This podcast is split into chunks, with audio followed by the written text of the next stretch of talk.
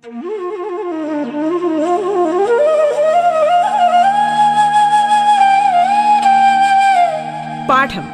കേട്ടു പഠിക്കാൻ റേഡിയോ കേരളയിലൂടെ.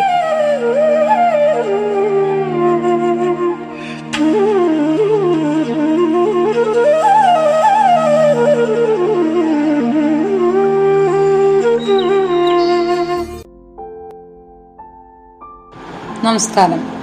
സംസ്ഥാന സർക്കാരിന്റെ ഓൺലൈൻ റേഡിയോ സംരംഭമായ റേഡിയോ കേരളയുടെ പാഠത്തിലേക്ക് ഏവർക്കും ഹൃദ്യമായ സ്വാഗതം. ഞാൻ Shanthi G P. Pathanapuram Mount Tabor girls ഹൈസ്കൂളിലെ മലയാളം അധ്യാപികയാണ്. ഇന്ന് നാം ചർച്ച ചെയ്യാൻ പോകുന്നത് കവിത്രയം എന്ന വിഷയമാണ്.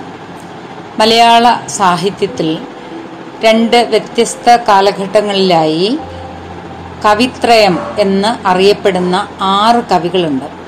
അതിൽ മൂന്ന് പേർ പ്രാചീന കവിത്രയമെന്നും മറ്റു മൂന്ന് പേർ ആധുനിക കവിത്രയം എന്നും അറിയപ്പെടുന്നു. പ്രാചീന കവിത്രയം ചെറുശ്ശേരി നമ്പൂതിരിപ്പാട് എഴുത്തച്ഛൻ കുഞ്ചൻ നമ്പ്യാർ എന്നിവരാണ്.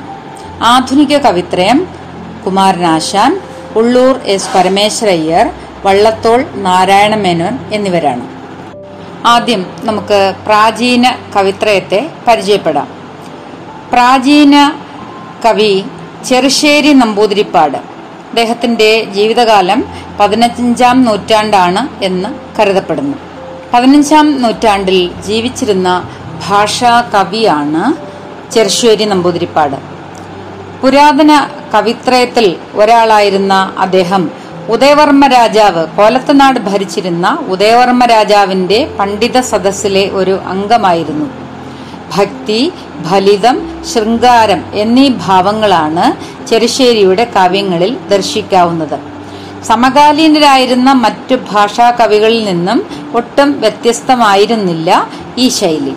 എങ്കിലും സംസ്കൃത ഭാഷയോട് കൂടുതൽ പ്രതിപത്തി പുലർത്തിയിരുന്ന മലനാട്ടിലെ കവികൾക്കിടയിൽ ഭാഷയോട് കുറേയേറെ പ്രതിപത്തിയും ഭാഷാപദങ്ങൾ ഏറെ നിൽക്കുകയും ചെയ്തിരുന്ന സാഹിത്യ ശൈലി ദീക്ഷിച്ച ഒരു കവിയാണ് ചെറുശ്ശേരി നമ്പൂതിരിപ്പാട്.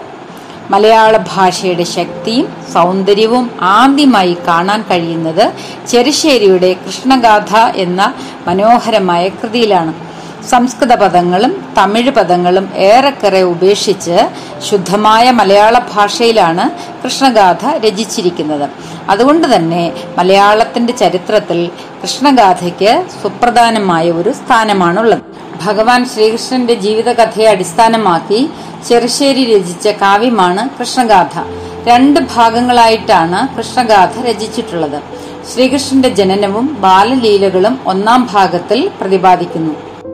അവതാര ലക്ഷ്യത്തിനായി പുറപ്പെടുന്നത് മുതൽ സ്വർഗാരോഹണം വരെയുള്ള കാര്യങ്ങളാണ് രണ്ടാം ഭാഗത്തിൽ വർണിക്കുന്നത്. പ്രാചീന കവിത്രയത്തിൽ അഗ്രഗണ്യനായ ചെറുശ്ശേരി ചെറുശ്ശേരി നമ്പൂതിരിയുടെ ജനനസ്ഥലം ജീവിത കാലയളവ് യഥാർത്ഥ നാമധേയം എന്നിവയെക്കുറിച്ച് കൃത്യമായ വിവരങ്ങൾ ലഭ്യമല്ല. ചെറുശ്ശേരി എന്നത് ഇല്ലപ്പേരാണ് എന്ന് പറയപ്പെടുന്നു. ആയിരത്തി നാനൂറ്റി എഴുപത്തി അഞ്ചിനും ആയിരത്തി അഞ്ഞൂറ്റി എഴുപത്തി അഞ്ചിനും ഇടയ്ക്കാണ് അദ്ദേഹം ജീവിച്ചിരുന്നത് എന്നാണ് വിശ്വസിക്കപ്പെടുന്നത്. കോലത്ത് നാട്ടിലെ രാജാവായ ഉദയവർമ്മൻ കോലത്തരിയുടെ സദസ്സിലെ പണ്ഡിതനായിരുന്നു അത്രേ അദ്ദേഹം. കൃഷ്ണഗാഥ എന്ന ഒറ്റ കാവ്യം കൊണ്ട് തന്നെ മലയാളികളുടെ മനസ്സിൽ ചിരപ്രതിഷ്ഠ നേടിയ മഹാകവിയാണ് ചെറുശ്ശേരി നമ്പൂതിരിപ്പാട്. ശുദ്ധ മലയാളം പച്ച മലയാളം എന്നൊക്കെ പറയാവുന്ന ഭാഷയിലുണ്ടായ ആദ്യ കൃതിയാണ് കൃഷ്ണഗാഥ. ലളിതങ്ങളായ സംസ്കൃത പദങ്ങളും അതിൽ കാണാവുന്നതാണ്. ശുദ്ധമായ മലയാള പദങ്ങളുടെ ശക്തിയും വ്യക്തതയും മാത്രമല്ല സ്വാരസ്യവും സൗന്ദര്യവും ഈ കൃതിയിൽ കാണാവുന്നതാണ്. ആയിരത്തി നാനൂറ്റി നാൽപ്പത്തി ആറ് മുതൽ അറുപത്തി അഞ്ച് വരെ ഉദയവർമ്മൻ എന്ന രാജാവാണ് കോലത്ത് നാട് ഭരിച്ചിരുന്നത്. ഈ കാലഘട്ടത്തിനിടയിലായിരിക്കണം കൃഷ്ണഗാഥ രചിക്കപ്പെട്ടത്. ഉദയവർമ്മ രാജാവിന്റെ നിർദ്ദേശപ്രകാരമാണ് കൃഷ്ണഗാഥ രചിച്ചത് എന്ന് കാവ്യത്തിൽ തന്നെ സൂചനയുണ്ട്. പാലാഴി മാതുതാൻ പാലിച്ചു പോരുന്ന കോലാധിനാഥനുദയവർമ്മൻ ആജ്ഞയെ ചെയ്യുകയാൽ അജ്ഞനായുള്ള ഞാൻ പ്രാജ്ഞനെന്നിങ്ങനെ ഭാവിച്ചിപ്പോൾ എന്ന് കാവ്യാരംഭത്തിലും ആജ്ഞയാ കോലഫോബസ്യ പ്രാജ്ഞസ്യോ ഉദയവർമ്മണ കൃതായാം കൃഷ്ണഗാഥായാം കൃഷ്ണ സ്വർഗ ഇതി രീതിത എന്ന് അവസാനത്തിലും പറഞ്ഞിരിക്കുന്നത് ഇതിനെ ശരിവയ്ക്കുന്നു. കൃഷ്ണഗാഥയുടെ രചനയ്ക്ക് പിന്നിൽ ഒരു ഐതിഹ്യമുണ്ട്. രാജസദസ്സിലെ അംഗമായ ചെറുശ്ശേരിയും ഉദയവർമ്മ രാജാവും ചതുരംഗം കളിക്കുമ്പോൾ ഒരു ഘട്ടത്തിൽ രാജാവ് തോൽക്കുമെന്നായി. അപ്പോൾ രാജ്ഞി കുഞ്ഞിനെ താരാട്ടുപാടി ഉറക്കുവാൻ എന്ന മട്ടിൽ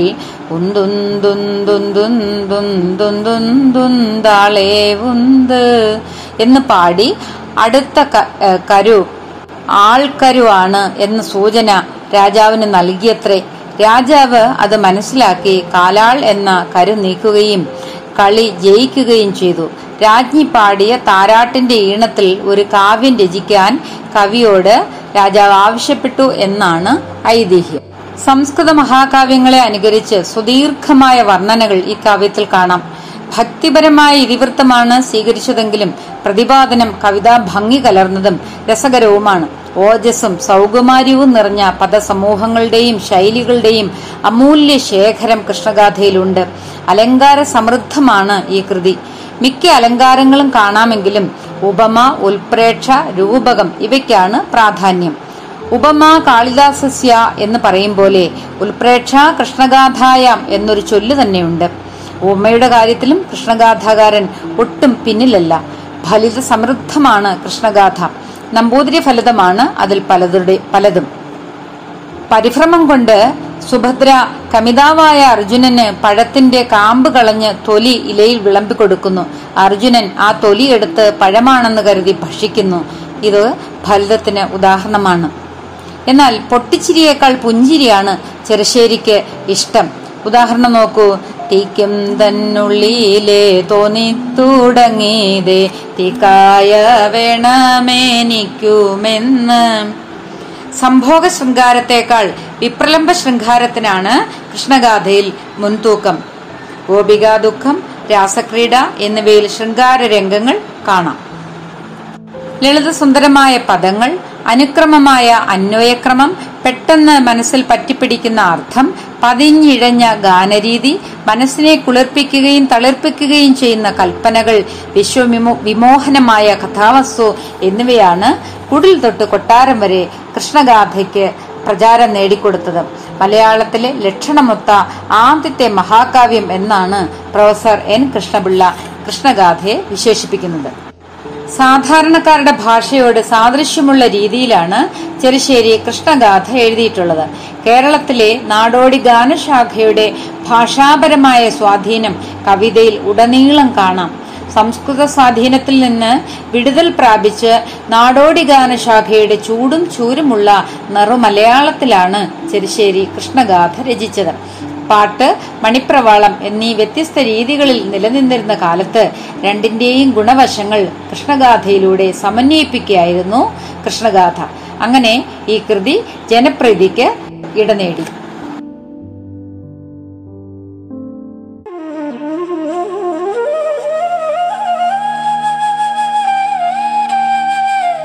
പാഠം കേട്ടു പഠിക്കാൻ റേഡിയോ കേരളയിലൂടെ. പാഠത്തിൽ ഇനി ഇടവേള.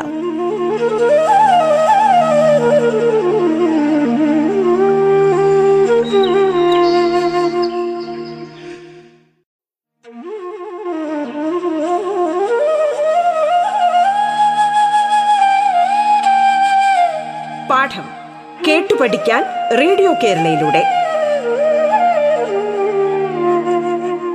തുടർന്ന് കേൾക്കാം പാഠം.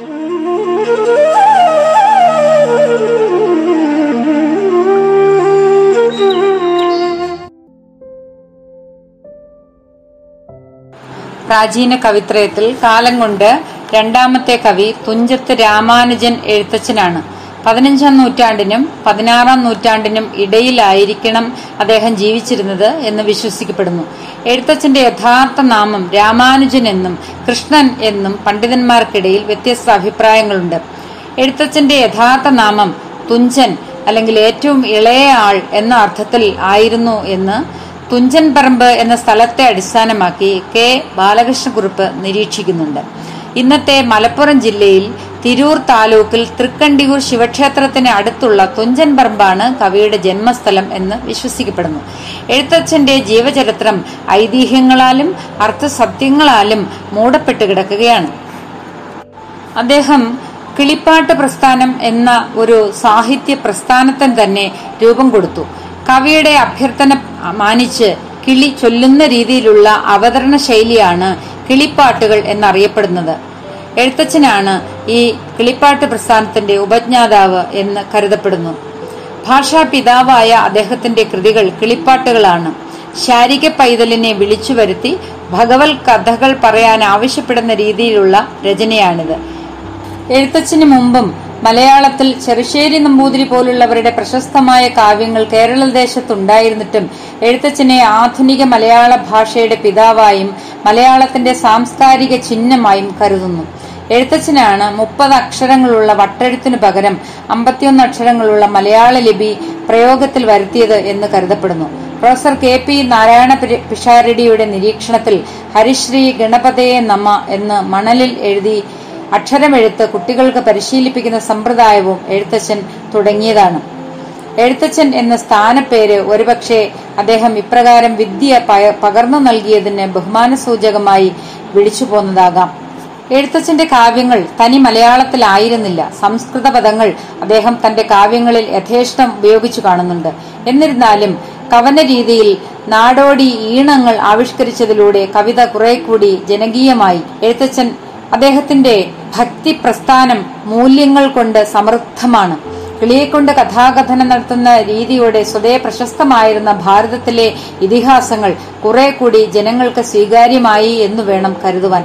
മലയാള ഭാഷയ്ക്ക് അനുയോജ്യമായ അക്ഷരമാല ഉപയോഗിച്ചതിലൂടെയും സാമാന്യ ജനത്തിന് എളുപ്പം സ്വീകരിക്കാവുന്ന രീതിയിൽ ഇതിഹാസങ്ങളുടെ സാരാംശം വർണിച്ച് ഭാഷാകവി കവിത ജനഹൃദയങ്ങളിൽ ഇടം നേടിക്കൊടുത്തതിന് കഴിഞ്ഞതിലൂടെ അദ്ദേഹത്തിന് സുത്യർഹമായ ഒരു സ്ഥാനം മലയാള സാഹിത്യത്തിലും മലയാള ഭാഷയിലും ലഭിച്ചിട്ടുണ്ട്. അധ്യാത്മരാമായണം കിളിപ്പാട്ട് മഹാഭാരതം കിളിപ്പാട്ട് ഹരിനാമ കീർത്തനം ഭാഗവതം കിളിപ്പാട്ട് ചിന്താരത്നം ബ്രഹ്മാണ്ട പുരാണം ശിവപുരാണം ദേവീ മാഹാത്മ്യം ഉത്തരരാമായണം ശതമുഖ രാമായണം കൈവല്യ നവനീതം എന്നീ കൃതികളും എഴുത്തച്ഛന്റേതാണ് എന്ന് കരുതപ്പെടുന്നു. ഇരുപത്തിനാല് വൃത്തം എന്ന കൃതി എഴുത്തച്ഛന്റേതാണ് എന്ന് ഇരുപതാം നൂറ്റാണ്ട് വരെ പലരും വിശ്വസിച്ചിരുന്നുവെങ്കിലും ഉള്ളൂർ എൻ. കൃഷ്ണപിള്ള എം. കൃഷ്ണപിഷാരടി തുടങ്ങിയവർ ഈ വാദം തെറ്റാണ് എന്ന് ശക്തമായ രചനാ ലക്ഷണങ്ങൾ ചൂണ്ടിക്കാട്ടി സമർത്ഥിച്ചിട്ടുണ്ട്. ഭാഗവതം കിളിപ്പാട്ടിലാകട്ടെ ദശമസ്കന്ധത്തിന്റെ ദശമസ്കന്ധത്തിൽ മാത്രമേ എഴുത്തച്ഛന്റെ ശൈലി ദൃശ്യമായിട്ടുള്ളൂ. ഈ കൃതിയുടെ രചയിതാവിന്റെ കാര്യത്തിലും ഇപ്പോഴും വ്യത്യസ്ത അഭിപ്രായങ്ങളുണ്ട്. ഇതിഹാസങ്ങളുടെ സാരാംശങ്ങൾ ജനഹൃദയങ്ങളിലേക്ക് പകർന്നു നൽകുന്നതിലായിരുന്നു എഴുത്തച്ഛന്റെ കാവ്യധർമ്മം ഏറെയും ശ്രദ്ധ പതിപ്പിച്ചത്. ഭാരതത്തിൽ അതിശ്രേഷ്ഠമായി കരുതപ്പെടുന്ന ഇതിഹാസങ്ങളുടെ കേവല തർജമകളായിരുന്നില്ല എഴുത്തച്ഛന്റെ രാമായണവും മഹാഭാരതവും. കാവ്യരചനയുടെ പല ഘട്ടങ്ങളിലും യഥാർത്ഥ കൃതികളിലെ ആഖ്യാനങ്ങൾ ചുരുക്കി പറയുവാനും സംഭവങ്ങൾക്കും സന്ദർഭങ്ങൾക്കും സ്വന്തമായ ആഖ്യാനങ്ങൾ എഴുതി ചേർക്കുവാനും എഴുത്തച്ഛൻ സ്വാതന്ത്ര്യം കാണിക്കുന്നുണ്ട്. കേരളത്തിൽ അന്ന് നിലനിന്നിരുന്ന ഭക്തി പ്രസ്ഥാനവുമായും ജനജീവിതവുമായും സ്വരൈക്യം നിലനിർത്തുവാൻ ഈ സ്വാതന്ത്ര്യം അദ്ദേഹം സൗകര്യപൂർവം വിനിയോഗിക്കുകയും ചെയ്തിട്ടുണ്ട്. രാമായണം എഴുതുവാൻ എഴുത്തച്ഛൻ തെരഞ്ഞെടുത്തിരിക്കുന്ന വൃത്തങ്ങളും ശ്രദ്ധേയമാണ്. ദ്രാവിഡ നാടോടി ഗാനങ്ങളിൽ നിന്നും ആര്യാവർത്തികളുടെ സംസ്കൃത ഛന്ദസ്സുകളിൽ നിന്നും വ്യത്യസ്തമായി പ്രാചീന ദ്രാവിഡ കവനരീതിയാണ് എഴുത്തച്ഛൻ അവലംബിച്ചിരിക്കുന്നത്. കഥാഗതിയുടെ താള കഥാഗതിയുടെ അനുക്രമം അനുസരിച്ച് ആഖ്യാനത്തിൽ താളബോധം വരുത്തുവാനെന്നോണം ഓരോ കാണ്ഡങ്ങൾക്കും അനുയോജ്യമായ വൃത്തങ്ങളാണ് എഴുത്തച്ഛൻ ഉപയോഗിച്ചിരിക്കുന്നത്. ആരണ്യകാന്ഡത്തിലും ബാലകാന്ഡത്തിലും കേകവൃത്ത ആണെങ്കിൽ അയോധ്യാകാന്ഡത്തിലും കിഷ്കിന്താകാന്ഡത്തിലും യുദ്ധകാന്ഡത്തിലും കാകളിയും ഇടയിൽ സുന്ദരകാന്ഡത്തിന് മാത്രമായി കളകാഞ്ചിയും ഉപയോഗിച്ചിരിക്കുന്നു. പാരായണത്തിൽ ആസ്വാദ്യമായ താളം വരുത്തുവാൻ ഇത്തരം പ്രയോഗത്തിലൂടെ എഴുത്തച്ഛന് സാധിക്കുന്നു. എഴുത്തച്ഛന്റെ കൃതികൾ അവയുടെ കാവ്യമൂല്യങ്ങൾക്കപ്പുറം സാംസ്കാരിക പരിച്ഛേദങ്ങൾക്ക് പ്രശസ്തമാവുകയാണ് ഉണ്ടായത്. മലയാള ഭാഷയുടെ സംശ്ലേഷകൻ എന്നതിലുപരി എഴുത്തച്ഛന് സാംസ്കാരിക നായകന്റെ പരിവേഷം നൽകുവാനും അദ്ദേഹത്തിന്റെ കാവ്യങ്ങൾ മൂലം സാധിക്കുന്നു. പതിനെട്ടാം നൂറ്റാണ്ടിൽ ജീവിച്ചിരുന്ന പ്രതിഭാധനനായ ഒരു കവിയാണ് കുഞ്ചൻ നമ്പ്യാർ. തുള്ളൽ എന്ന നൃത്ത കലാരൂപത്തിന്റെ ഉപജ്ഞാതാവ് എന്ന നിലയിലും പ്രസിദ്ധനായ നമ്പ്യാരുടെ കൃതികൾ മിക്കവയും തുള്ളൽ അവതരണത്തിൽ ഉപയോഗിക്കുവാൻ വേണ്ടി എഴുതപ്പെട്ടവയാണ്. നർമ്മത്തിൽ പൊതിഞ്ഞ സാമൂഹ്യ വിമർശനമാണ് അദ്ദേഹത്തിന്റെ കൃതികളുടെ മുഖമുദ്ര. മലയാളത്തിലെ ഹാസ്യ കവികളിൽ അഗ്രഗണ്യ അഗ്രഗണ്യനായാണ് കുഞ്ചൻ നമ്പ്യാർ. നമ്പ്യാരുടെ ജീവിതത്തെക്കുറിച്ച് കൃത്യമായ വിവരങ്ങൾ നൽകുന്ന രേഖകളൊന്നുമില്ല. ലഭ്യമായ അറിവ് വെച്ച് ഇന്നത്തെ പാലക്കാട് ജില്ലയിലെ ലക്കിടി തീവണ്ടി ആപ്പീസിനടുത്തുള്ള കിള്ളിക്കുറിശി മംഗലത്ത് കലക്കത്ത് ഭവനത്തിലായിരുന്നു നമ്പ്യാരുടെ ജനനം എന്ന് കരുതപ്പെടുന്നു. ബാല്യകാല വിദ്യാഭ്യാസത്തിന് ശേഷം അദ്ദേഹം പിതാവിനോടൊത്ത് പിതൃദേശമായ കിടങ്ങൂരിലെത്തി. തുടർന്ന് ചെമ്പകശ്ശേരി രാജാവിന്റെ ആശ്രിതനായി ഏറെക്കാലം അമ്പലപ്പുഴയിലാണ് അദ്ദേഹം ജീവിച്ചത്. ഇക്കാലത്താണ് തുള്ളൽ കൃതികളിൽ മിക്കവയും എഴുതിയത് എന്ന് കരുതപ്പെടുന്നു. ചെമ്പകശ്ശേരി രാജാവായ ദേവനാരായണനെ പുകഴ്ത്തുന്ന കല്യാണ സൗഗന്ധിലെ കല്യാണ സൗഗന്ധ്യത്തിലെ വരികൾ അതിന് ഉദാഹരണമാണ്. ആയിരത്തി എഴുന്നൂറ്റി നാൽപ്പത്തി ആറിൽ മാർത്താണ്ഡവർമ്മ ചെമ്പകശ്ശേരി രാജ്യം കീഴടക്കി വേണാടിനോട് ചേർത്തതിനെ തുടർന്ന് നമ്പ്യാർ തിരുവനന്തപുരത്തേക്ക് താമസം മാറ്റി എന്ന് കരുതപ്പെടുന്നു. അവിടെ അദ്ദേഹം മാർത്താണ്ഡവർമ്മയുടെയും അദ്ദേഹത്തെ തുടർന്ന് ഭരണമേറ്റ കാർത്തിക തിരുനാളിന്റെയും ആശ്രിതനായി ജീവിച്ചു. വാർദ്ധക്യത്തിൽ രാജസദസ്സിലെ ജീവിതം ബുദ്ധിമുട്ടായി തോന്നിയ അദ്ദേഹം സ്വന്തം നാടായ അമ്പലപ്പുഴയിലേക്ക് മടങ്ങിപ്പോയി എന്ന് കരുതപ്പെടുന്നു. കോട്ടൻ തുള്ളലുകളായ സെമന്തകം കിരാതം വഞ്ചിപ്പാട്ട് കാർത്തവീര്യാർജുന വിജയം രുക്മിണി സ്വയംവരം പ്രദോഷ മഹാത്മ്യം രാമാനുജ ചരിതം ബാണയുദ്ധം പാത്രചരിതം സീതാ സ്വയംവരം ലീലാവതി ചരിതം അഹല്യാമോക്ഷം രാവണോത്ഭവം ചന്ദ്രാംഗത ചരിതം നിവാദകവചവധം ഭഗവധം സന്താനഗോപാലം ബാലിവിജയം സത്യാസ്വയംവരം ഹിഡിംബവധം ഗോവർദ്ധന ചരിതം ഘോഷയാത്ര. ശീതങ്കൻ തുള്ളലുകളായ കല്യാണ സൗഗന്ധികം പൗണ്ഡ്രകവധം ഹനുമത് ഉത്ഭവം ധ്രുവചരിതം ഹരിണീ സ്വയംവരം കൃഷ്ണലീല ഗണപതി പ്രാതൽ ബാല്യുത്ഭവം പറയൻതുള്ളലുകളായ സഭാപ്രവേശം പുളിന്തി മോക്ഷം ദക്ഷയാഗം കീചകവധം സുന്തോപസുന്തോപാഖ്യാനം നാളായണീ ചരിതം ത്രിപുരദഹനം കുംഭകർണവധം ഹരിശ്ചന്ദ്രകൃതി ഹരിചന്ദ്രചരിതം കൂടാതെ പഞ്ചതന്ത്രം കിളിപ്പാട്ട് ശ്രീകൃഷ്ണചരിതം മണിപ്രവാളം രുക്മിണി സ്വയംവരം പത്ത് വൃത്തം ശീലാവതി നാല് വൃത്തം ശിവപുരാണം നളചരിതം കിളിപ്പാട്ട് വിഷ്ണുഗീത തുടങ്ങിയ കൃതികളും അദ്ദേഹം രചിച്ചിട്ടുള്ളതായി കരുതപ്പെടുന്നു. കേരളം കണ്ട അസാധാരണ പ്രതിഭധനനായ കവിയായിരുന്നു കുഞ്ചൻ നമ്പ്യാർ. സാമൂഹ്യ വിമർശനം നിശിതമായ പരിഹാസം തനി കേരളീയത സാധാരണക്കാരന്റെ ഭാഷ ലോകോക്തികൾ എന്നിവയെല്ലാം നമ്പ്യാരുടെ മാത്രം പ്രത്യേകതകളായി നിരൂപകർ എടുത്തുകാട്ടുന്നു. ഈ പ്രത്യേകതകളാണ് മറ്റുള്ളവർക്ക് ലഭിക്കാത്ത ജനപ്രതി പ്രീതി അദ്ദേഹത്തിന് നേടിക്കൊടുത്തത്. മലയാളത്തിലെ ആദ്യത്തെ ജനകീയ കവി എന്നാണ് കുഞ്ചൻ നമ്പ്യാർ അറിയപ്പെടുന്നത്. അങ്ങനെയാണ് പുരാണ കൃതികളെ അവലംബിച്ച് അദ്ദേഹം മിക്ക തുള്ളൽ കൃതികളും രചിച്ചിട്ടുള്ളത്. അവയിൽ കഴിയുന്നത്ര നർമ്മവും സാമൂഹ്യ പ്രസക്തിയുള്ള പരിഹാസവും കലർത്തുവാൻ അദ്ദേഹം പ്രത്യേകം ശ്രദ്ധിച്ചിരുന്നു. നളചരിതത്തിൽ സന്ദേശം വഹിച്ചുകൊണ്ട് പറന്നുപോകുന്ന അരയന്നം കണ്ട ദശാന്തരത്തിലെ കാഴ്ചകൾ നോക്കുമ്പോൾ ആ കാലഘട്ടത്തിന്റെ പല സവിശേഷതകളും അതിൽ തെളിയുന്നത് കാണാം.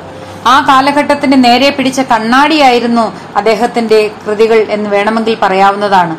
പതിനെട്ടാം ശതകത്തിൽ കേരളത്തിൽ നിലവിലിരുന്ന സാമൂഹിക സ്ഥിതിയിലേക്ക് അദ്ദേഹത്തിന്റെ കൃതികൾ വെളിച്ചം വീശുന്നു. ഭൂസ്ഥിതി സസ്യപ്രകൃതി ജലവിനിയോഗം നാടൻ തത്വചിന്ത നാട്ടുവിദ്യാഭ്യാസ രീതി നാടൻ വിനോദങ്ങൾ ഉത്സവങ്ങൾ അങ്ങാടി വാണിഫം മത്സ്യബന്ധനം ചികിത്സാരീതികൾ കൃഷി അറിവുകൾ കടലറിവുകൾ കാട്ടറിവുകൾ നാടൻ ഭക്ഷണ രീതികൾ നാട്ടുസംഗീതം മുത്തശ്ശിച്ചൊല്ലുകൾ തുടങ്ങിയ നിരവധി അറിവുകൾ നമ്പ്യാരുടെ കൃതികളിൽ നിന്നും നമുക്ക് ലഭിക്കുന്നുണ്ട്. തുള്ളൽ കൃതികളിൽ പലതിന്റെയും പ്രമേയം പുരാണ ഇതിഹാസങ്ങളിൽ നിന്നാണ്. എങ്കിലും കേരളീയ പശ്ചാത്തലമാണ് കഥകൾക്കും കഥാപാത്രങ്ങൾക്കും അദ്ദേഹം നൽകുന്നത്. കഥാപാത്രങ്ങൾക്ക് തനി മലയാളിത്തമാണ് അദ്ദേഹം കൽപ്പിച്ചു കൊടുക്കുന്നത്. ഭീമൻ ദുര്യോധനൻ ദേവേന്ദ്രൻ ദമയന്തി ദ്രൗപദി സീത പാർവതി തുടങ്ങിയ കഥാപാത്രങ്ങൾ തനി മലയാളികളായി തുള്ളലുകളിൽ പ്രത്യക്ഷപ്പെടുന്നു. ഭൂമിയും സ്വർഗവും പാതാളവും നമ്പ്യാരുടെ ഭാവനയിൽ അമ്പലപ്പുഴയോ തിരുവനന്തപുരമോ ആയി മാറുന്നു. അയോധ്യയിലും അളകാപുരിയിലും സ്വർഗത്തിലും പാതാളത്തിലും എല്ലാം കേരളീയർ തന്നെ. കേളച്ചാരും കാളിപ്പെണ്ണും ചിരികണ്ടച്ചാരും കോന്തനും കേളനും കുമരിയും ഇച്ചിരിയും ഇട്ടുണ്ണൂലിയും ഒക്കെ അവിടെയുണ്ട്. കേരളത്തിലെ നായന്മാരും പട്ടന്മാരും കൊങ്ങണിമാരും നമ്പൂതിരിമാരും ഇല്ലാത്ത പ്രദേശങ്ങളില്ല. സന്താനഗോപാലത്തിലെ അർജുനൻ യമപുരിയിൽ ചെന്നപ്പോൾ കള്ളുകുടിക്കും നായന്മാരുടെ പള്ളക്കിട്ട് കൊടുക്കണ കണ്ടു എന്നാണ് അദ്ദേഹം എഴുതിയിരിക്കുന്നത്. ദുര്യോധനന്റെ വനത്തിലേക്കുള്ള ഘോഷയാത്രയിൽ അമ്പും വില്ലും ധരിച്ച നായന്മാരെ കൂടാതെ പട്ടിണികൾ പട്ടാണികൾ പല ചെട്ടികളും കോമട്ടികളും പല പട്ടന്മാരും ഒക്കെ ഉണ്ടായിരുന്നു.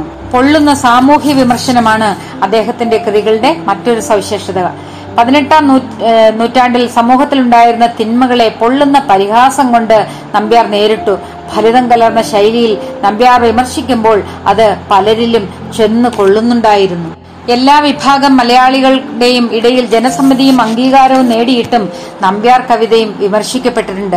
നമ്പ്യാരുടെ സംസ്കാര ലോകത്തെപ്പറ്റി കുട്ടികൃഷ്ണമാരാരും പി കെ ബാലകൃഷ്ണനും എഴുതിയിട്ടുണ്ട്. ഇതിഹാസ പുരാണങ്ങളിലെ കഥാപാത്രങ്ങളെയും സന്ദർഭങ്ങളെയും കേരളീയ സാഹചര്യത്തിൽ ഫലിതത്തിൽ പൊതിഞ്ഞ് അവതരിപ്പിക്കുന്ന നമ്പ്യാരുടെ രീതിയെ അവർ ശക്തമായി വിമർശിച്ചിട്ടുണ്ട്.